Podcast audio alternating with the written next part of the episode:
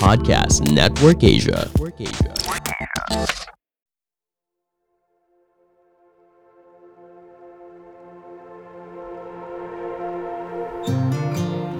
Napaka bilis mong masaktan kahit sa napakaliit na bagay.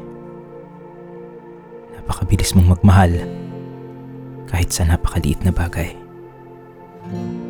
Mapagpalayang araw sa inyong lahat. Ako si Edgar Calabia Samar, guro ng panitikan, wika at kulturang Filipino at may akda ng ilang premyadong nobela at aklat ng tula. Samahan ninyo ako sa Season 2 nitong Mga Teorya ng Pagkahulog, isang podcast tungkol sa panitikan at pagsusulat at bayan na powered ng Podcast Network Asia at Podmetrics. Buong Season 2, babasahin natin ang nobela kong Walong Diwata ng Pagkahulog at pagkakabasa ko ng isa o dalawang kabanata sa bawat episode, magbabahagi rin ako ng mga tala sa pagsusulat ng nobela na makatulong sana sa mga naghahanap ng inspirasyon at direksyon para makapagsulat din. Kumusta na ba kayo? Kumusta ka na? Ako, eto. Sa tuwing sinusubukan kong tiwan ka, ako ang patuloy na nahuhulog. Para sa episode 6, babasahin ko ang ikawalong kabanata ng walong diwata ng pagkahulog, ang ikalimang numbered chapter na Tiyanak. Para sa mga tala sa pagsusulat ng nobela, tatalakayin ko naman ang tatlong kontemporanyong nobelista na naging mahalagang inspirasyon sa akin para masulat ko itong una kong nobela. At tulad ng ginagawa natin, ang pamagat nitong episode 6 ay isang linya mula sa maririnig ninyong kabanata. Napakabilis yakapin ang lungkot kahit sa gitna ng kasiyahan. Pero bago tayo magpatuloy, gusto kong magpasalamat sa lahat ng aking patron sa aking Patreon site, lalo na sa aking mga patron sa loob ng mahigit isang taon na sina Ariel Tabag, Mara Sarmiento, Nadia De Leon, Ruel Cruz, Brian Baluyot, Riku, Joe, Manderly at Jen Carentan. Gusto ko ring i-welcome ang aking pinakabagong pusong patron na si Cheska.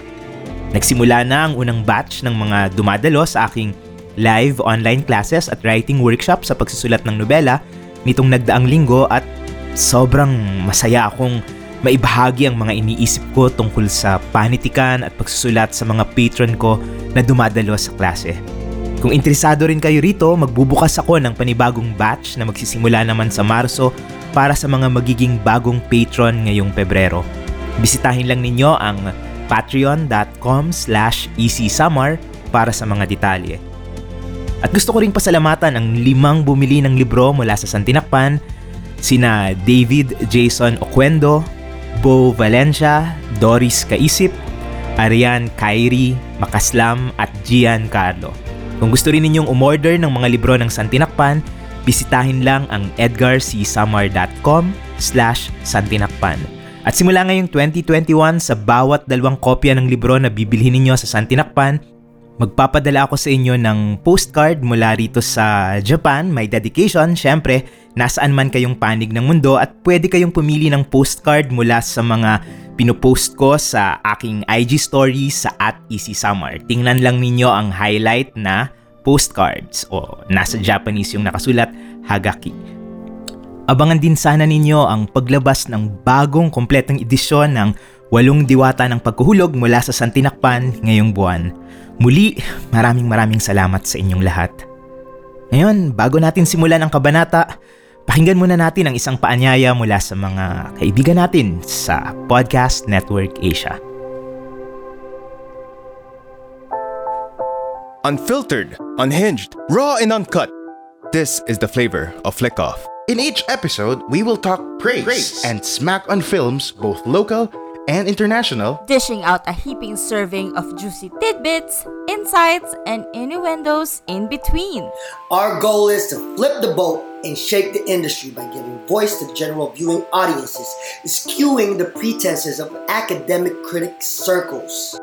This is Uncle Farouk, Kyla, Thus, And is. and we are Flick Off. powered by Podcast Network Asia and Podmetrics. Lima. Tiyanak. Sa kwento, sa bawat pagkukwento, laging may advantage ang pananaw. Kaya kong tingnan ng mga pangyayari ilang taon bago ang ngayon o kahit ilang taon mula ngayon. Yun ang naisip ni Daniel. May mga tao na hindi bahagi ng orihinal na kwento pero magkakaroon ng papel sa takbo ng naratibo sa isang paraan na hindi inaasahan. Gaya ng kwento ng unang dayuhan na yumapak sa Boracay. Kung paano niya nalinlang, nabola ang mga unang taga Boracay upang biglang maangkin niya yon ang lupa, ang tubig, ang hangin ng isla. Subalit kwento ito na pinabulaanan ng maraming taga roon mismo sa isla. Walang nakasaksi sa paglapag ng dayuhan mula sa kung anong sasakyang pandagat. Walang nakakilala sa dayuhan. Walang makakakilala sa dayuhan kung sakaling makita ito ngayon. Wala talagang dayuhan. Maaring ang nag-angkin sa isla ay taga din. Doon isinilang, doon lumaki, doon nagkaisip. Doon nakaisip mag-angkin ng mga espasyong dati pambayan. Maaaring lolo siya ng kalolololohan ni na Jomar ang kanunununuan ng tiyanak upang kahit hanggang sa aklan ay sundan si Daniel Gaya ng alaala ng bawat angkan na patuloy na nagmumulto sa kasalukuyang henerasyon ng pamilya. Ang tiyanak na kung bakit hindi ako tinantanan noon pa. Naisip ni Daniel. Nung una niya akong iligaw. Dahil wala sigurong mataas-taas na bangin na mapaghulugan kay Daniel sa atisan, nagpa siyang iwan na lang siya sa pagitan ng mga ugat ng kalamyas. Makalipas ang ilang taon, matatagpuan nito ang tamang pagkakataon sa Boracay kung kailan magulo ang isip ni Daniel sa mga natuklasan, sa mga kailangang iwan at talikuran sa Marikina at Atisan, sa mga kailangang harapin sa ibang lugar. Bakit hindi niya ginawa yon sa Banahaw noon pa lamang? Noong paakyat sila ni na Eric sa unang dungaw. Bakit hindi sa pagsilip-silip sa Mines View sa Baguio kapag pumupunta sila roon ng mga kablock niya sa kolehiyo.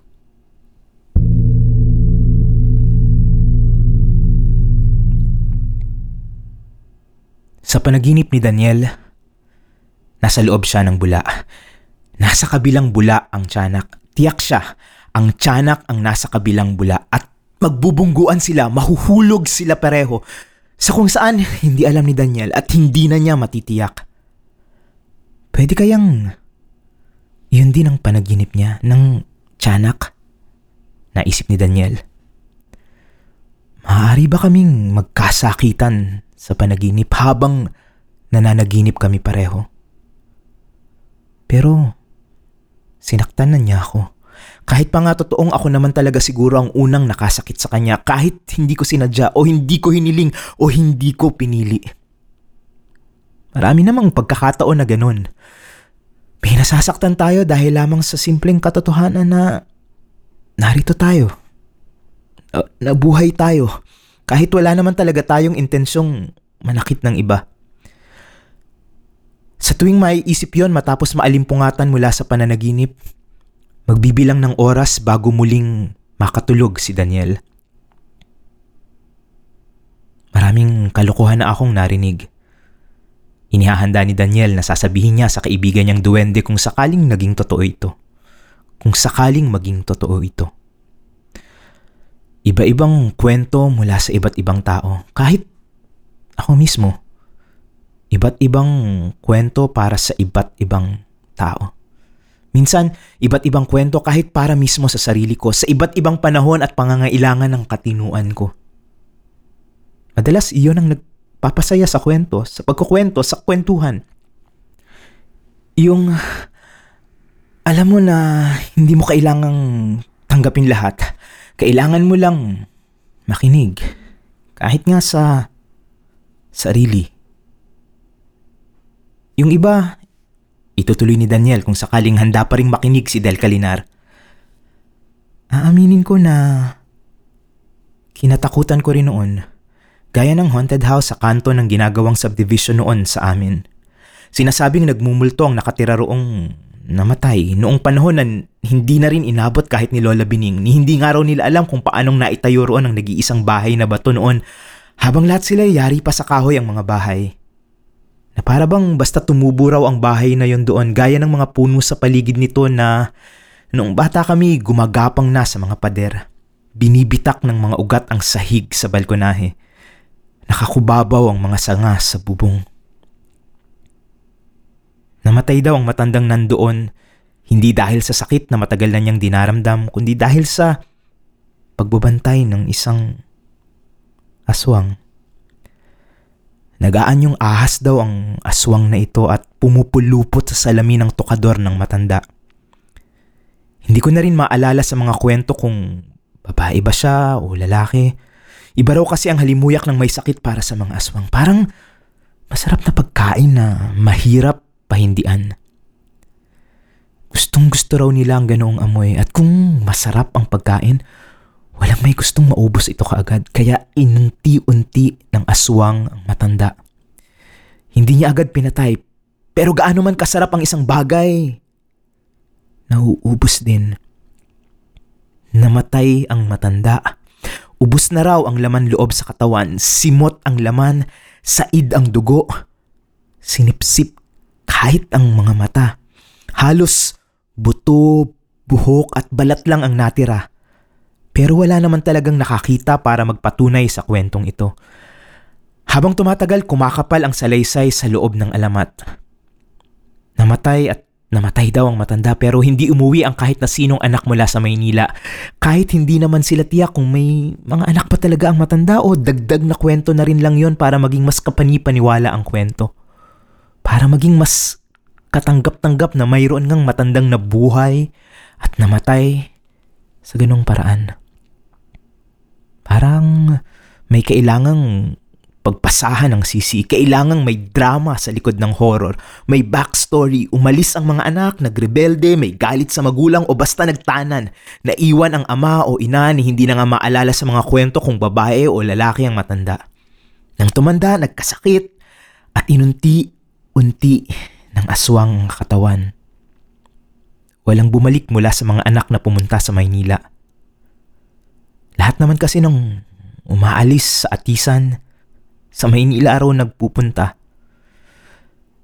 Nasa kolehiyo na nga ako nang makita ko na hindi ganon kalaki ang Maynila para siksikin dito ang lahat ng mga tinatangay ng pag-asa o itinataboy ng masasamang karanasan mula sa iba't ibang bayan.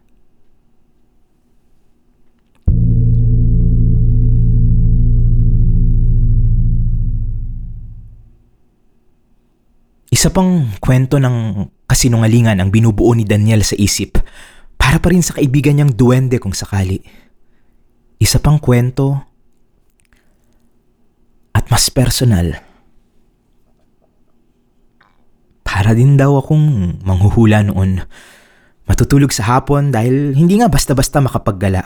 Makapananghali kasi may nangunguhang sipay o tikbalang. Sa gabi, aswang o ang tiyanak. Kaya kapag umuulan lang kami nakapaggagala talaga habang naliligo noon sa tubig ulan. Pero mas madalas nga na pag tulog ang kasama ko sa hapon. Kailangang magpalaki kahit nagmamaktol, madalas ay wala naman daw akong magawa kundi sundin sila. Sasalampak ako sa sofa o sa kama. Maya-maya ay Tulog na nga. Uungol sa panaginip, magsasabi ng numero. Tatayaan sa huweting ni Lola Bining. Tatama. Walang makapagpaliwanag kung paano nangyari. Maliban kay Lola Bining mismo, sasabihin niya, bulong yon ng mga anghel na nagbabantay sa akin. Minsan daw, kahit gising ako, tatanungin ako, ganun pa rin, walang paltos. Tumatama. Hindi rin daw pumapalto sa pagtama ang birthday ko sa linggo ng birthday ko kung hindi man sa mismong araw ng birthday ko. 5-19 noong ikalimang taon ko. 6-19 noong ika-anim na taon. Hindi maisip ni Daniel ngayon kung nangyari ba talaga yon. Basta ang naalala niya lang, may mga hapon na dadalhin siya ng lola bining niya sa bayan para bumili ng laruan o damit o binibigyan siya ng pera pabalato rin na ibinibili rin naman ng laruan o ng damit. Kailan natapos ang pagbulong sa akin ng anghel ko? Naisip ni Daniel. Kahit hindi niya matiyak, ramdam niyang malamang na nangyari yon. Noong araw na iniligaw siya ng tiyanak.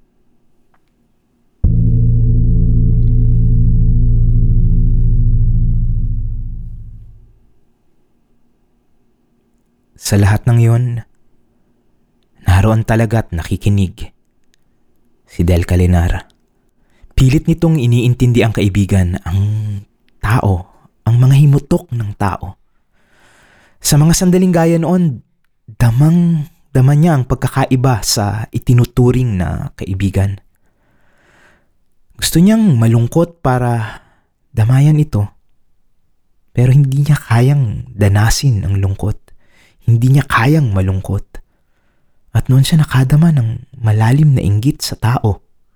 Sa tulad ni Daniel na napakabilis yakapin ng lungkot kahit sa gitna ng kasiyahan.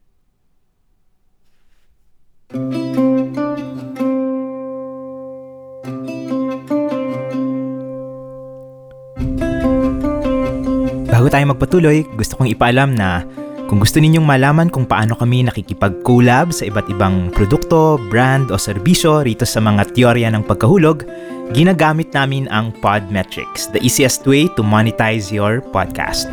Kaya kung may podcast kayo, mag-sign up na sa podmetrics.co.co at gamitin ang referral code na mga teorya ng pagkahulog, walang space at capital letter ang simula ng bawat salita, MTNP. Again, ang referral code ay mga teorya ng pagkahulog. Makikita rin ninyo ito sa description nitong episode at kung advertiser naman kayo ng anumang brand o produkto o serbisyo na gustong makipag-collab sa amin dito sa mga teorya ng pagkahulog, bisitahin lang ang advertiser.podmetrics.co at mag-fill up ng form. Maraming salamat sa inyong lahat. Muli, inaanyayahan namin kayo sa Podmetrics, the easiest way to monetize your podcast.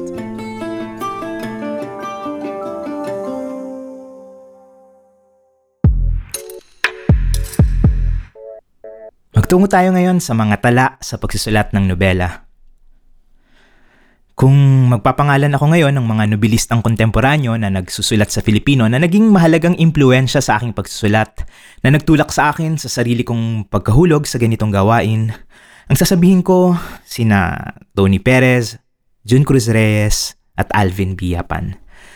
Sila ang mga unang diwata ng pagkatha ng nobela na humubog sa aking isipan.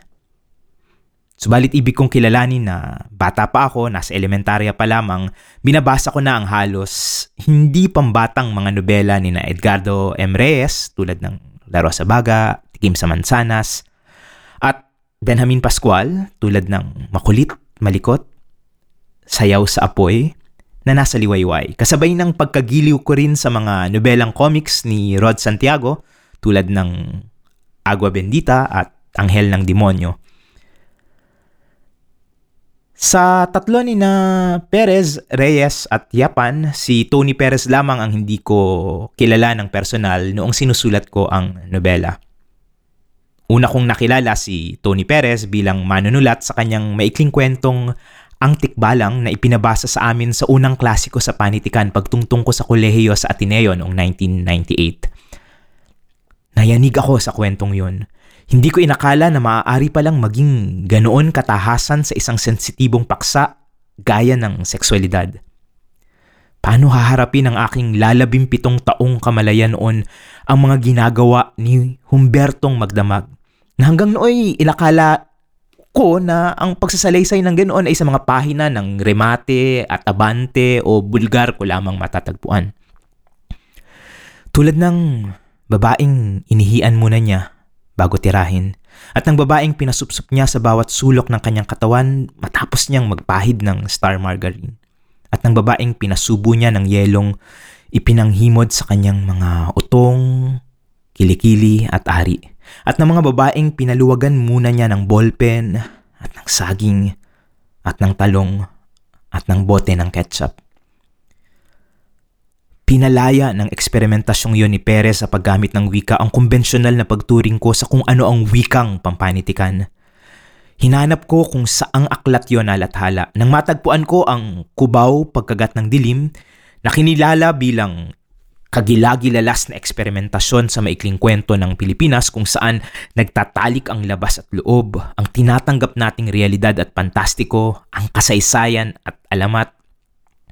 Tinangay na ako nito sa iba pang aklat ni Perez na nakalunan din sa Cubao tulad ng Cubao 1980 at iba pang katha, Cubao Kalaw, Kalaw Cubao, mga premyadong katha, Eros Thanatos Cubao at Cubao Midnight Express.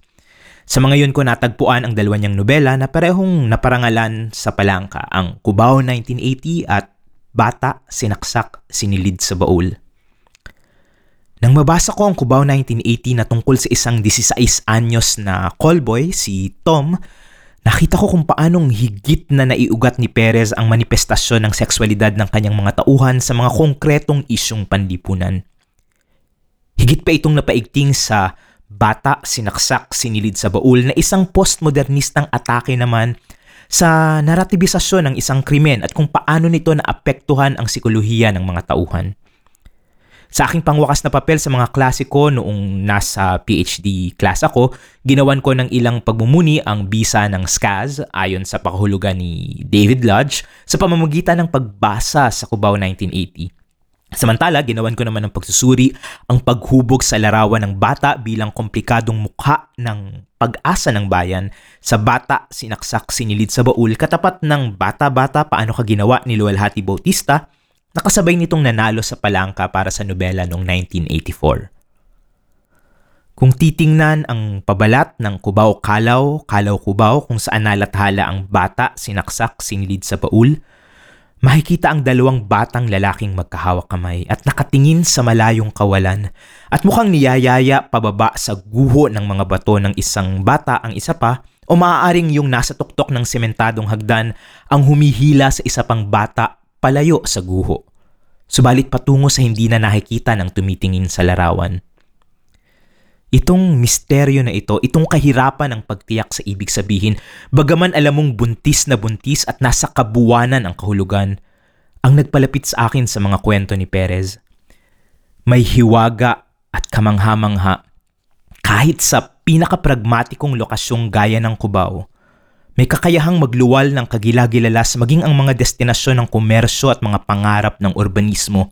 Gaya nga nitong Cubao na samantalang hinuhubog ng realidad bilang alternatibong sentro o lungsod ay hinuhubog din naman ni Perez bilang alternatibong tagpuan ng mga basag-basag na takot at tuwa ng mga kinakanlong nitong kubling malay.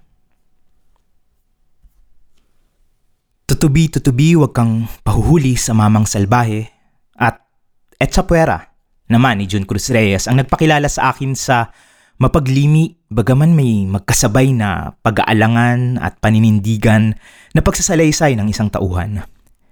Tinatawid ng mga pangunahing tauhan ni Reyes ang personal na sentimiento tungkol sa pag-unawa ng individual sa kanyang posisyon sa loob ng bayan. Sa simula pa lamang ng tutubi-tutubi, Ipinakilala na ng batang tagapagsalaysay na scholar ng gobyernong hindi niya mapahalagahan ang bisa ng paglilimi. Sabi niya, hindi ako makaraan doon ng hindi mapapahinto at mag-iisip. Samantala, papangalanan namang Rebo mula sa revolusyon ang pangunahing tauhan sa Etsapuera na sa pagitan ng hikab at himutok sa pagwawakas ng nobela ay magbibitiw ng payo sentimientong mapanguyam. Sabi niya, Huwag na huwag malulungkot. Walang dapat tumanggap ng lungkot. Pansarili lamang yun. Huwag magdadamay ng lungkot. Walang makikiramay. Sa pagtawa ka lamang may kasama. Bawal ang kalungkutan kaya nga yata lahat ng uri ng panlibang ay inimbento na ng siyensya at lipunan. Mukhang lubha kong sineryoso ang mga pangungusap na ito ni Sir June kaya sa himig ng isinulat kong nobela, pinili kong timbangin ang gaan at bigat ng emosyon. Halos palasak na rin naman ang pagkilala natin na nagagawang tawanan ng mga Filipino kahit ang pinaka nakababagabag na sitwasyon. Nagustuhan nga yun ni Sir June at sabihin pa, walang pagsidlan ang tuwa ko nang sabihin niya ito tungkol sa aking nobela. Pasensya na, hindi ko ibig magbuhat ng bangko, hindi lamang madalas na nangyayaring kinakausap tayo pabalik ng mga itinuturing nating diwata natin sa pagsusulat. Ito yung sabi ni Sir June tungkol sa walong diwata nang mabasa niya. Ang paglilimbag dito ay isang malaking ambag sa dumaraming akda ng mahuhusay na kabataang manunulat sa panitikan ng Pilipinas. Binubuksan ng nobelang ito ang panibagong yugto sa pagsusulat ng nobela. Malayo na ito sa tradisyon ng mga romantisista at modernista na laging mabigat sa dibdib ang paglalahad ng naratibo.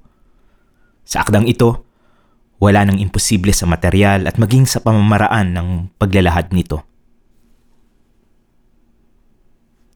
Noong nasa kolehiyo pa ako, binasa ko naman ang MA thesis ni Alvin Biyapan, ang kamatayan sa piling ng mga lilang nimpeya.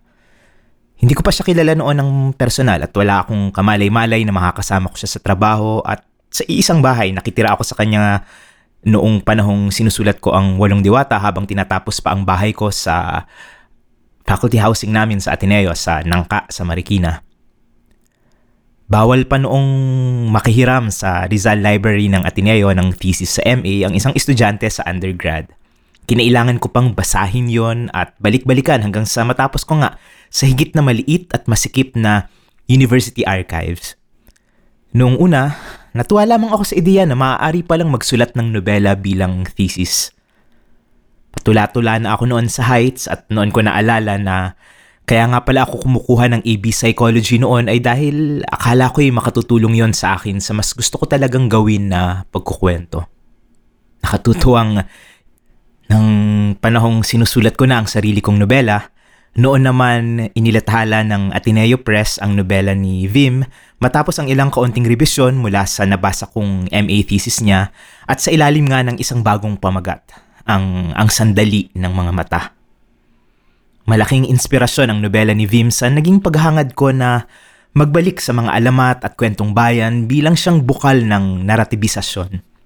Kagaya ng kubling malay na sisidla ng mga karanasang hindi agad-agad muling maharap-harap ng isang individual, nariyan ang mga tauhan ng ating mga katutubong mito, epiko, samot-saring kwento na nakakubabaw sa atin at hindi matakas-takasan tulad ng paggamit ko sa tiyanak sa narinig ninyong kabanata, ginamit niya ang mga tauhan ng ating mitolohiya ng dilim o lower mythology upang yanigin ang kinasanayan nating pagmamasid sa mga bagay.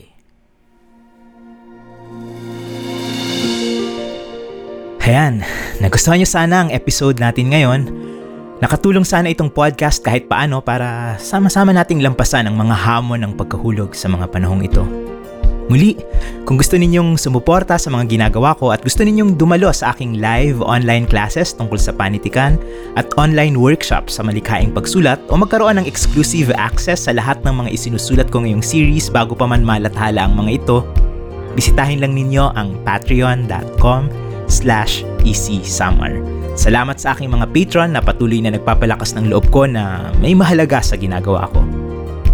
Maaari rin ninyo akong i-follow sa aking Twitter at IG sa at ECSummer o i-like ang aking FB page para sa daily posts ko tungkol sa panitikan at pagsusulat. Pero nakakapag-reply lang ako ngayon sa DM sa mga follower ko sa aking IG dahil yun na lang talaga ang nagagamit ko sa araw-araw. I-follow sana ninyo itong mga teorya ng pagkahulog at i-share sa mga kaibigan ninyo at kakilala para mas marami pang makarinig. Kung nakikinig kayo sa Apple Podcast, makapagbigay rin sana kayo ng review at babasahin ko rito sa episode. Nakakatulong ang reviews para tumaas ang posisyon ng podcast sa search engines para mas madaling makita ng iba at mas marami pang makarinig. Muli, ang mga teorya ng pagkahulog ay powered ng Podcast Network Asia at Podmetrics.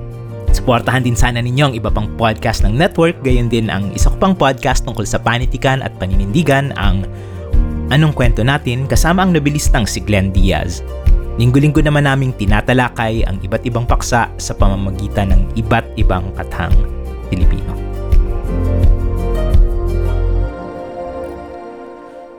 Bilang pamamaalam, gusto kong iwan sa inyo ang ikalabing walong tula ng libro kong Isa na namang pagtingala sa buwan. Ito ang pinakamahabang tula sa koleksyon. Nasaan nyo ito ng isang awit, ibig sabihin kagaya ng Florante at Laura ni Francisco Balagtas, binubuo ito ng mga saknong na may tiga-apat na taludtod at bawat taludtod ay may labindalawang pantig na may isahang tugma. Nasulat ko kasi ito noon bilang final requirement sa isa sa mga una kong klase nang nagmasters ako sa panitikan noong 2002 sa ilalim ni Sir Mike Coroza na isa sa mga hinahangaan din nating makata. Panitikang Filipino ng ikalabinsyam na dantaon ang pamagat ng klase at dahil isa sa mga anyong namukadkad noong 19th century ang awit, kaya ito ang isinulat ko. At tungkol naman sa nilalaman, pinaksa ko si Mariang Makiling hindi lamang dahil galing ako sa Laguna at interesado nga ako sa panitikang bayan, kundi dahil din noong ikalabing siyam na dantaon, unang nalathala ang retelling ni Jose P. Rizal sa kwento ni Mariang Makiling na nalathala sa La Solidaridad at isang kwento yon na bahagi na ng kamalayang bayan noong panahon pa man ni Rizal, subalit si Rizal nga ang unang nagtangkang isulat at ilathala. Kaya yun, nandito ang huling awit kay Mariang Makiling. Ikaw na diwata ng bigong pag-ibig. Tinutugis ako hanggang panaginip ng pait at panglaw sa iyong mga awit. Sa umagay hanap ka rito sa dibdib ng gubat, sa sukal ng malakawayan, sa paglalambitin ng mga sanggumay, sa sanga ng igiw, sa pamamaalam ng mga tutubi, sa punong bakawan, sa marahang anas ng agos sa batis. Lumulusong ako sa lamig ng tubig nang di natatakot dapuan ng sakit. Lalong tumitibay itong pananalig na masusumpungan ang iyong historya sa naiwang bakas ng sangkay mong nimpa. Ngunit, umaahon akong mariposa lamang ang kapiling. Bakit alaala kita? Gayong daang taon ang pagitan ng ating pag-iral. Bubuhos ang ulan. Magpapayong ako ng gabi. Hahapay sa gilid ng Naga, muling maghihintay sa iyong paghimig. Palaging ganito ang sumpa sa akin ng bakasyot, Mayo. Umagang umagay parang minumulto ako ng kung sino. Natuwang engkanto o mga kalwa ng mga umibig sayot na bigo. Kung wala ngang langit, Parusa sa lupa, bawat pusong pinid.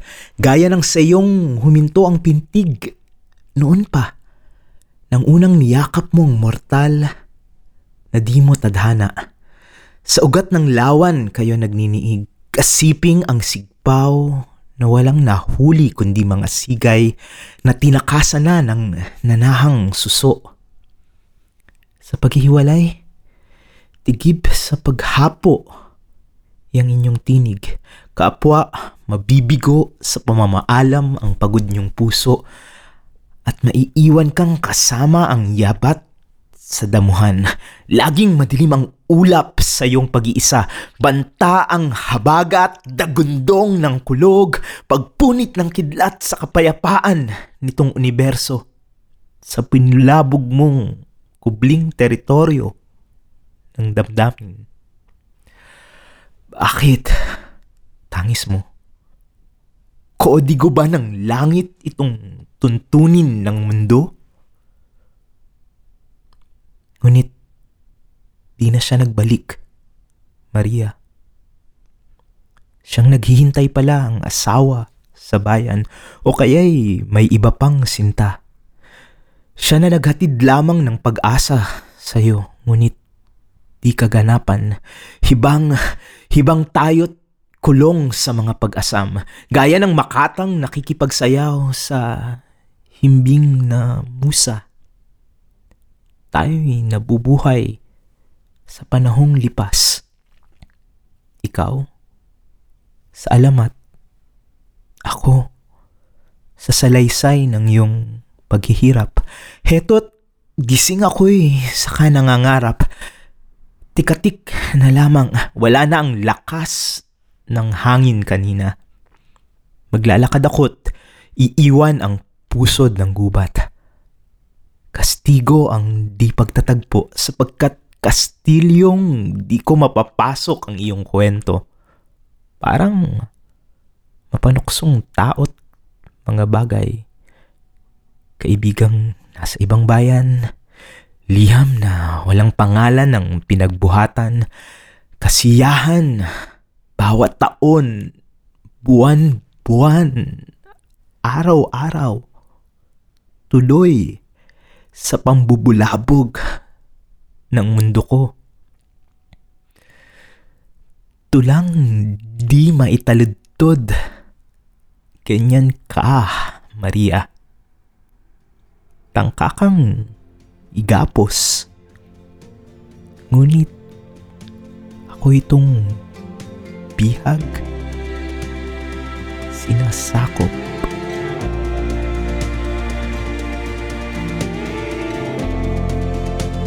Paano? Nakitsulit tayo sa episode 7 nitong season 2 ng mga teorya ng pagkahulog sa susunod na biyernes para sa pagpapatuloy ng walong diwata ng pagkahulog. At muli, kung gusto mong makibahagi sa aking online classes at workshops sa pagsusulat ng nobela, magbubukas ako ng panibagong batch na magsisimula sa Marso para sa mga magiging bathala at santinakpan patron ngayong Pebrero. Madadownload na ang aking Santinakpan Patron Primer, isang 74-page booklet na may paliwanag sa lahat ng perks at tires at sample content ng lahat ng series sa site at may link ng libreng PDF nito sa description nitong episode. I-share din sana ninyo yon sa inyong mga kakilala at kaibigan na pwedeng maging interesadong makasama ninyo sa journey ng pag-aaral sa panitikan at pagsusulat.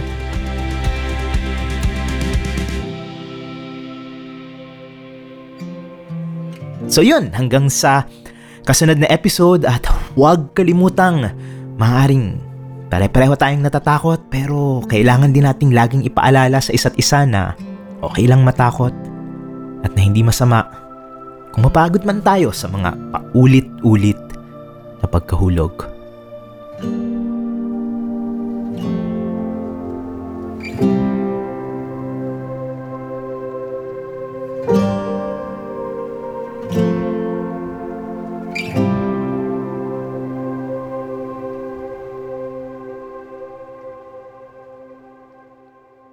Views and opinions expressed by the podcast creators, hosts, and guests do not necessarily reflect the official policy and position of Podcast Network Asia. Any content provided by the people on the podcast are of their own opinion and are not intended to malign any religion, ethnic group, club, organization, company, individual, or anyone or anything.